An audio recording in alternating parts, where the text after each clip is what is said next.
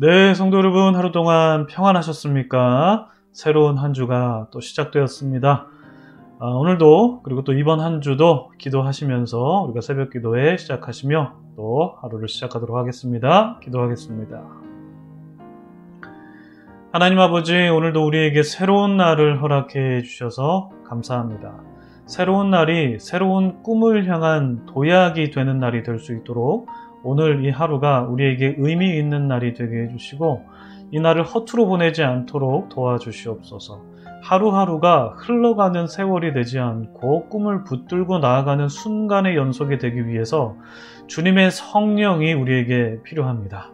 주 성령께서 우리를 붙들어 주시고 주 성령께서 우리를 이끌어 주시며 주 성령께서 우리로 하여금 하나님의 꿈을 바라보게 하여 주시옵소서. 오늘이 바로 그날이 되게 하여 주실 것을 믿으며 감사드리며 예수님의 이름으로 기도드립니다. 아멘. 오늘 저에게 주신 하나님의 말씀은 민수기 13장 1절부터 20절까지 말씀입니다. 민수기 13장 1절부터 20절까지 말씀 봉독해 드립니다. 여호와께서 모세에게 말씀하여 이르시되 사람을 보내어 내가 이스라엘 자손에게 주는 가나안 땅을 정탐하게 하되 그들의 조상의 가문 각 지파 중에서 지휘관 된 자 한 사람씩 보내라. 모세가 여호와의 명령을 따라 바란 광야에서 그들을 보냈으니 그들은 다 이스라엘 자손의 수령된 사람이라. 그들의 이름은 이러하니라. 루벤 지파에서는 사쿠의 아들 삼무하여 시므온 지파에서는 호리의 아들 사바시요 유다 지파에서는 여분네 아들 갈레비요 이사갈 지파에서는 요셉의 아들 이갈이요 에브라임 지파에서는 눈의 아들 호세하여 베냐민 지파에서는 라브의 아들 발디요. 스불론 지파에서는 소디의 아들 갓디엘이요 요셉 지파 곧 문하세 지파에서는 수시의 아들 갓디요 단 지파에서는 그말리의 아들 안미엘이요 아셀 지파에서는 미가엘의 아들 수두리요 납달리 지파에서는 웁시의 아들 나비오, 갓 지파에서는 마기의 아들 그우엘이니 이는 모세가 땅을 정탐하러 보낸 자들의 이름이라 모세가 눈의 아들 호세아를 여호수아라 불렀더라. 모세가 가나안 땅을 정탐하러 그들을 보내며 이르되 너희는 내갭 길로 행하여 산지로 올라가서 그 땅이 어떠한지 정탐하라 곧 그 땅 거민이 강한지 약한지 많은지 적은지와 그들이 사는 땅이 좋은지 나쁜지와 사는 성읍이 진역인지 산성인지와 토지가 비옥한지 메마른지 나무가 있는지 없는지를 탐지하라 담대하라. 또 그 땅의 실과를 가져오라 하니 그때는 포도가 처음 유익을 지음이었더라. 아멘 네, 참 좋으신 우리 주님의 크신 은총이 우리 토론토 한인 장로교회 모든 분들에게 가득하시기를 주님의 이름으로 축복합니다. 성도님들 좋은 한 주 맞이하셨습니까? 이번 주간도 활기차게 시작하시면서 하나님의 은혜를 팍팍 누리시는 여러분들 되시기를 바랍니다. 오늘은 민수기 13장 말씀이죠. 민수기 13장, 14장은 정말 중요한 장인데 왜냐하면 이스라엘 백성이 가나안 땅을 그냥 코앞에 두고도 광야에서 40년 동안 방랑하게 되었던 사건이 기록된 장이기 때문입니다. 그 사건을 이른바 가데스 바네아 사건이라고 하죠. 가데스 바네아. 이 가데스 바네아는 지명입니다. 땅 이름인데 가데스라고도 부릅니다. 이 가데스는 히브리어 카도쉬인데요. 이 카도쉬는 거룩한, 성별한이라는 뜻입니다. 그러니까 가데스는 거룩한 땅, 성별된 땅이라는 뜻이 있죠. 이 가데스에 바네아가 붙였는데 바네아라는 이름은 뜻이 분명하지 않다고 그래요. 학자들에 의하면 팔레스타인 지역에 이 가데스라는 곳이 몇몇 군데 있는데 어, 그 중에서 이 가데스, 그러니까 하나님께 심판받은 이 가데스를 구별하기 위해서 바네아라는 이름을 붙였을 가능성이 있다. 뭐 그렇게 보고 있습니다. 뭐 어찌됐든 이 가데스 혹은 가데스 바네아라는 곳에서 가나안 땅 정, 정탐꾼들이 가나안 땅을 악평하게 됨으로써 하나님의 진노를 받아서 40년 동안 광야를 방랑했죠. 이 사건을 가데스 바네아 사건 이라고 부릅니다. 오늘 본문은 이 가데스 바네아 사건이 어떻게 시작되었는지 그 배경을 다루는 본문인데요. 먼저 하나님께서는 모세에게 이렇게 명령하십니다. 2절 말씀 보실까요? 사람을 보내어 내가 이스라엘 자손에게 주는 가나안 땅을 정탐하게 하되 그들의 조상의 가문 각 지파 중에서 지휘관 된 자 한 사람씩 보내라. 하나님께서 모세에게 명령하셨습니다. 어떤 명령이십니까? 가나안 땅을 정탐할 지휘관을 뽑아라. 그런데 그 지휘관들은 지파 중에 한 사람씩만 뽑아라. 이스라엘은 몇 지파죠? 12지파니까 총 12명의 정탐꾼들이 대표로 뽑혔습니다. 명단이 나와 있죠? 4절부터 15절까지 기록이 되어 있습니다. 아, 뭐 르우벤 지파에서는 삼무와 시몬에서는 사밧 유다에서는 뭐 갈렙 이사갈에서는 이갈 등등 쭉 명단이 4절부터 기록이 되어 있는데 우리에게 익숙한 사람 두 명 나오죠? 갈렙과 여호수아입니다. 우리가 내일과 모레 본문에서 나누겠지만 갈렙과 여호수아를 제외한 나머지 10명의 정탐꾼들은 가나안 땅을 악평하게 됨으로써 하나님의 심판을 받게 되죠. 훗날 가나안 땅에 들어간 정탐꾼은 누굽니까? 그렇습니다. 갈렙과 여호수아가 유일하죠. 이 내용은 내일과 모레 나누도록 하고요. 오늘은 이 명단, 그러니까 정탐꾼 이 명단이 우리에게 어떤 의미가 있는지를 한번 생각해 보고 나누면 좋겠습니다. 우선 우리가 그동안 민수기를 쭉 살펴봤어요. 1장부터 쭉 지금까지 살펴봤는데 음, 각 지파마다 리더가 있었다는 것을 우리가 가장 먼저 살펴봤습니다. 먼저 1장에서 싸움에 나갈 만한 사람을 계수한 본문이 나오는데 이때 각 지파를 계수한 지파의 리더가 1장에 수록이 되어 있습니다. 그리고 각 지파마다 하나님께 드릴 헌물을 드릴 대표가 있었죠. 성경에서는 그들을 감독된 자들이라고 표현하는데 그들은 7장에 기록이 되어 있습니다. 이들, 곧 감독된 자들, 7장에 나오는 이 명단은 1장의 군대를 계수한 자들과 똑같은 사람들입니다. 동일인입니다. 이렇게 이스라엘 각 지파를 대표하는 리더들이 있었는데, 그리고 우리가 지난 주간에 나누었던 리더십 그룹이 또 있었다는 것을 우리가 발견했는데, 지난 주간 나누었던 말씀 중에 이스라엘 장로 70명이 있었다는 내용을 보았습니다. 이 70명의 장로들 노인 중에서 뽑혔다. 살펴보았죠.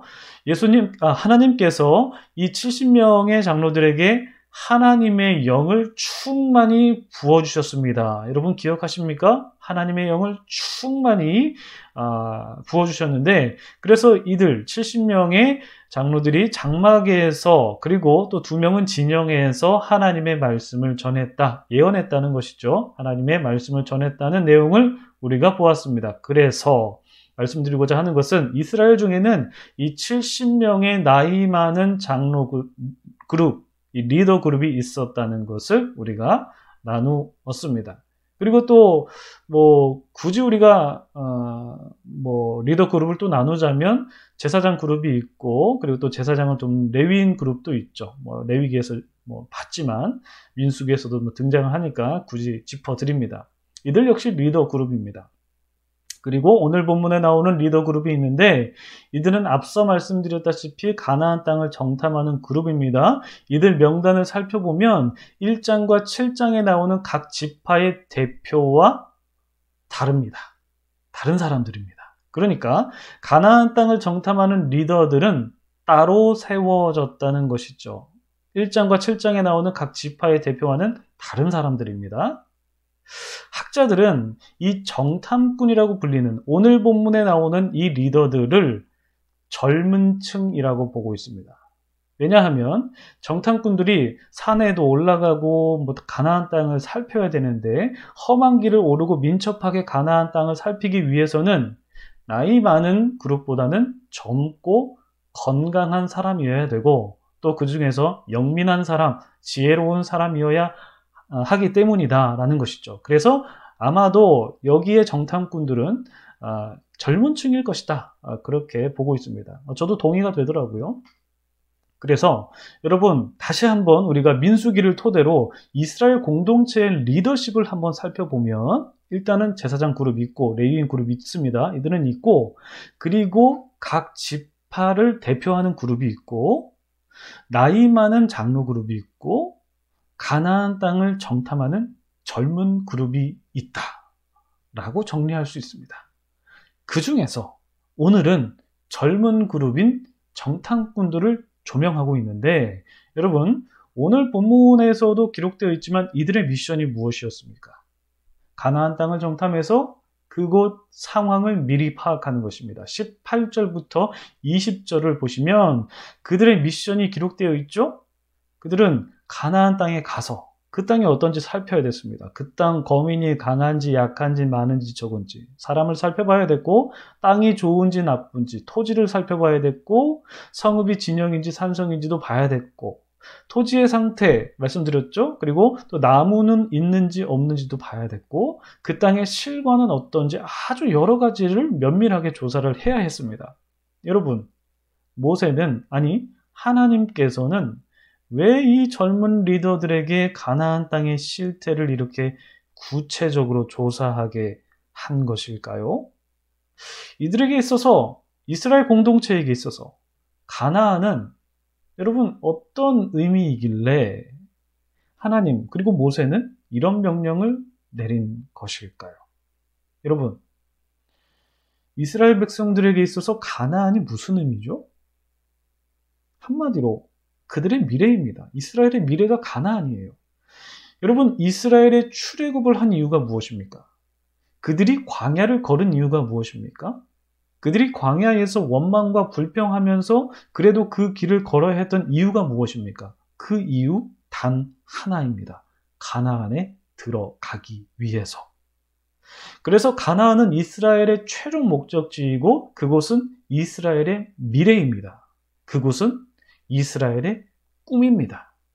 그런데 하나님께서는 그 미래를, 이스라엘의 미래를, 이스라엘의 그 꿈을, 그 최종 목적지를 누구를 보내셨습니까? 그곳에 누구를 보내셨습니까? 젊은 리더들을 따로 세워서 보내셨습니다. 여러분, 저는, 어, 하나님께서 우리 교회에게 지금 이 시기에, 특별히 이 시기에 민수기를 읽게 하신 이유가 저는 정말 기가 막히다고 생각합니다. 여러분, 하나님께서 우리에게 왜 민수기를 읽게, 읽히게 하신 것일까요? 제가 어제 주일날 그 영광성교에 들어갔거든요. 어, 여느 때처럼 우리 회장님께서 기도를 하셨습니다. 그 기도 내용 중에 우리 교회 젊은 분들이 좀 많이 나오기를 바라시는 그런 기도의 내용이 있었어요. 근데 저는 그 기도를 들으면서 좀 진심이 좀 느껴져서 어, 저 개인적으로 굉장히 감동이 됐는데 영광성교회뿐만 아니라 주일 예배 때 대표 기도하시는 분들 그리고 각종 기도회 모임에서 기도하시는 분들이 우리 교회가 젊은 분들이 오는 교회, 젊은 분들이 넘쳐나는 교회를 위해서 기도하십니다. 그렇죠? 근데 왜 그렇게 기도하십니까? 젊은 분들이 교회의 미래이기 때문에 그렇습니다. 그런데 여러분, 제가 좀 독하게 말씀드리겠습니다. 양해 부탁드립니다. 그런데 젊기만 하다고 해서 교회의 미래가 되는 걸까요? 그렇지 않습니다. 젊기도 해야겠지만 그 젊은 분들이 꿈을 꾸고 그 꿈을 위해서 구체적으로 플랜을 짜고 실천하는 분들이 계셔야 그분이 정말 교회의 미래인 것입니다. 여러분, 오늘 본문을 잘 살펴보시기 바랍니다. 이 젊은 리더들이 제일 먼저 가나안 땅에 나아갔습니다. 공동체를 대표해서 가장 먼저 가나안 땅을 본 사람들 누굽니까? 젊은 사람들입니다. 하나님께서는 바로 그 젊은 사람들을 제일 먼저 보내셨습니다. 가나안이 여러분 이스라엘 백성들에게 어떤 의미입니까? 그들의 미래입니다. 그들의 꿈입니다. 그들의 최종 목적지입니다. 그곳을 하나님께서는 그곳에 젊은, 젊은 리더들을 가장 먼저 보내셨고 젊은 리더들은 가장 먼저 그곳을 봤습니다. 이것이 하나님의 명령이었습니다. 여러분, 젊은 리더들은 가만히 앉아서 가나안을 상상하지 않았습니다. 그들은 가만히 있지 않았습니다. 그 꿈을 향해서 나아갔습니다.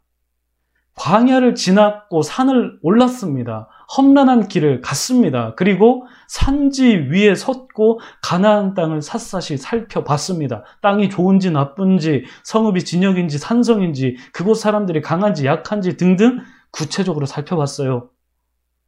이 정도 구체적으로 살펴보기 위해서는 산지 위에서만이 아니라 밑에까지 내려가서 샅샅이 살펴보았을 수도 있겠다 싶습니다. 여러분, 하나님께서는 이스라엘의 미래를 위해서 젊은 리더들이 먼저 나아가고 그들이 이스라엘의 꿈을 먼저 살펴보면서 그들로 하여금 이스라엘이 거주할 공동체를 먼저 보게 하셨습니다. 여러분, 특별히 오늘은 제가 3040 성도님들께 좀 힘주어서 말씀드리고 싶어요. 그리고 우리 청년들에게도 좀 힘주어 말씀드리고 싶습니다. 여러분, 여러분들이 교회의 미래이기 위해서는 여러분들이 꿈을 꾸셔야 됩니다. 하나님께서 우리 교회를 어떤 교회로 만드시기를 원하시는지 그 꿈을 여러분들이 꾸셔야 합니다. 근데 그 꿈만 꿔서는 안 됩니다. 가만히 앉아서 꿈만 꿔서는 안 돼요. 아무것도 안 됩니다. 하나님의 나라는 가만히 열중시어해서 이루어지는 것이 절대 아닙니다. 꿈을 먼저 내다 보면서 그 꿈을 향해 나아가야 됩니다. 나아가야 됩니다. 이스라엘의 정탐꾼들이 광야를 지나서 산지로 올라갔던 것처럼 여러분들도 우리 교회의 꿈을 여러분들이 꾸시고 그 꿈을 향해 여러분들이 나아가셔야 됩니다. 그리고 그 꿈을 구체적으로 살피셔야 됩니다. 허공을 잡는 꿈이어서는 안 됩니다. 땅이 좋은지 나쁜지 성읍이 진영인지 산성인지 그곳 주민이 강한지 약한지 등등 여러 가지를 파악했던 이스라엘의 젊은 리더들처럼 여러분들이 정말 우리 교회가 어떤 교회가 되어야 되는지 하나님께 무릎 꿇고 기도하면서 여러분들이 꿈을 발견하고 그 꿈을 이루기 위해서 구체적으로 플랜을 짜셔야 합니다. 구체적으로 실천하셔야 합니다. 구체적으로 꿈을 발견하셔야 됩니다. 여러분, 그냥 나이만 젊다고 교회의 미래가 되는 것이 아닙니다. 꿈을 꾸고 그 꿈을 이루기 위해서 움직여야 교회의 미래인 것이죠. 그리고 우리 교회의 많은 어르신들께서도 기억하셨으면 좋겠습니다. 여러분, 하나님께서 70명의 나이 많은 리더를 세운 이유가 무엇이었습니까? 그들에게 하나님의 영을 부어주시기 위함이었습니다. 그리고 그들은 하나님의 영에 사로잡혀 하나님의 말을 전했습니다. 우리 교회 많은 어르신들, 여러분들께서 하나님의 영에 사로잡히셔야 됩니다.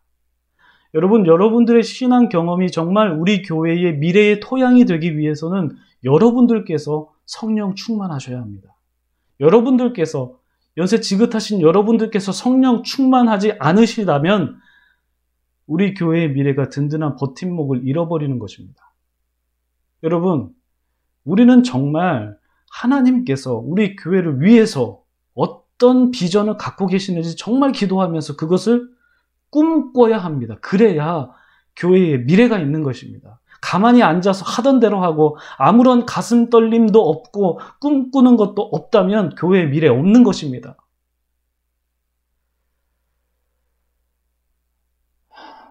여러분, 젊은 세대가 우리 교회에 대한 꿈이 없다면 죄송합니다. 미래는 없는 것입니다. 그리고 그 꿈을 위해서 나아가지 않는다면 꿈은 아무 의미 없는 것입니다. 여러분, 하나님께서는 이 기록된 말씀을 통해서 여전히 우리에게 말씀하십니다.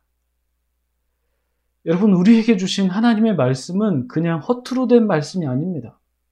이 말씀을 통해서 우리의 현실을 봐야 되고, 우리의 내일을 바라봐야 됩니다.